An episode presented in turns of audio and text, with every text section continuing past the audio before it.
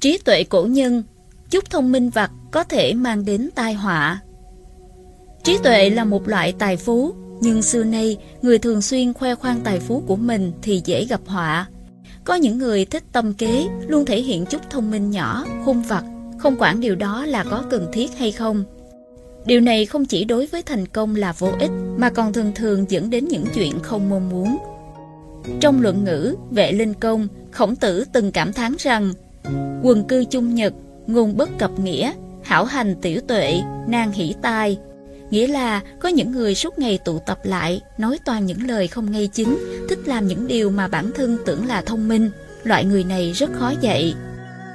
Xưa nay người ta đều cho rằng khổng tử là một người thầy, một nhà giáo dục lớn, vậy mà trong mắt ông vẫn có những người khó dạy. Kỳ thực những người này khó dạy bởi vì họ không mang tâm muốn học, không có ý khiêm tốn, chỉ thích thể hiện bản thân, biểu hiện ra cái thông minh của mình. Kỳ thực rất nhiều người đều có tật xấu này và nó không chỉ là tật xấu mà có thể còn mang tới tai họa.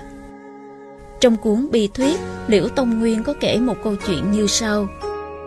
Người ta nói con nai sợ con báo rừng, con báo lại sợ con hổ, con hổ lại sợ gấu ngựa.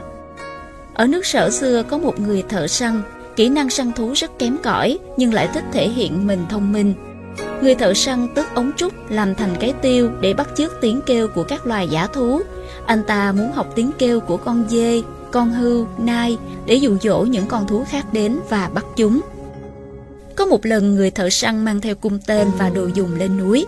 Anh ta dùng tiêu thổi ra tiếng kêu của con nai, không ngờ làm cho con báo ở gần đó tìm đến. Người thợ săn thoáng chút hoảng sợ, nhưng kịp thổi ngay ra tiếng kêu của con hổ, dọa con báo sợ hãi mà rời đi. Nhưng tiếng tiêu quá giống tiếng kêu của hổ, khiến cho một con hổ đang đói đi tới. Người thợ săn càng luống cuốn hơn, vội vàng thổi ra tiếng gào của con gấu ngựa, dọa khiến con hổ chạy. Anh ta vừa thở gấp, muốn nghỉ ngơi một chút, thì từ đâu một con gấu ngựa nhe nanh vuốt, nghe thấy tiếng kêu đi tới. Người thợ săn đến lúc này không thể thổi ra được tiếng của con vật nào. Anh ta sợ tới mức hồn bay phách lạc và cuối cùng đã bị con gấu ngựa bổ nhào tới, xé thành từng mảnh. Trong cuộc sống, những người giống như người thợ săn kia, những hiện tượng giống như vậy thực sự không ít. Có những người khi làm việc thì không làm đến nơi đến chốn, mà dựa vào chút khôn vặt để hãm hại, lừa gạt người khác. Nhưng cuối cùng họ lại nhận được kết quả hại người, hại mình. Dương Tu thời Tam Quốc nổi tiếng vì thích thể hiện sự thông minh mà mang đến kết cục bi thảm.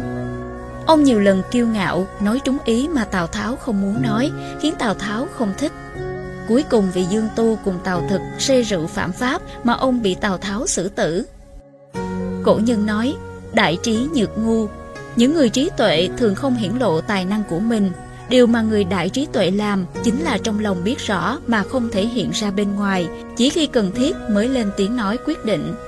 Còn người thích thể hiện bản thân thông minh thì thường kiêu ngạo, thậm chí tưởng bản thân tài giỏi, khăng khăng cho mình là đúng. Người như vậy vô cùng khó để thành công.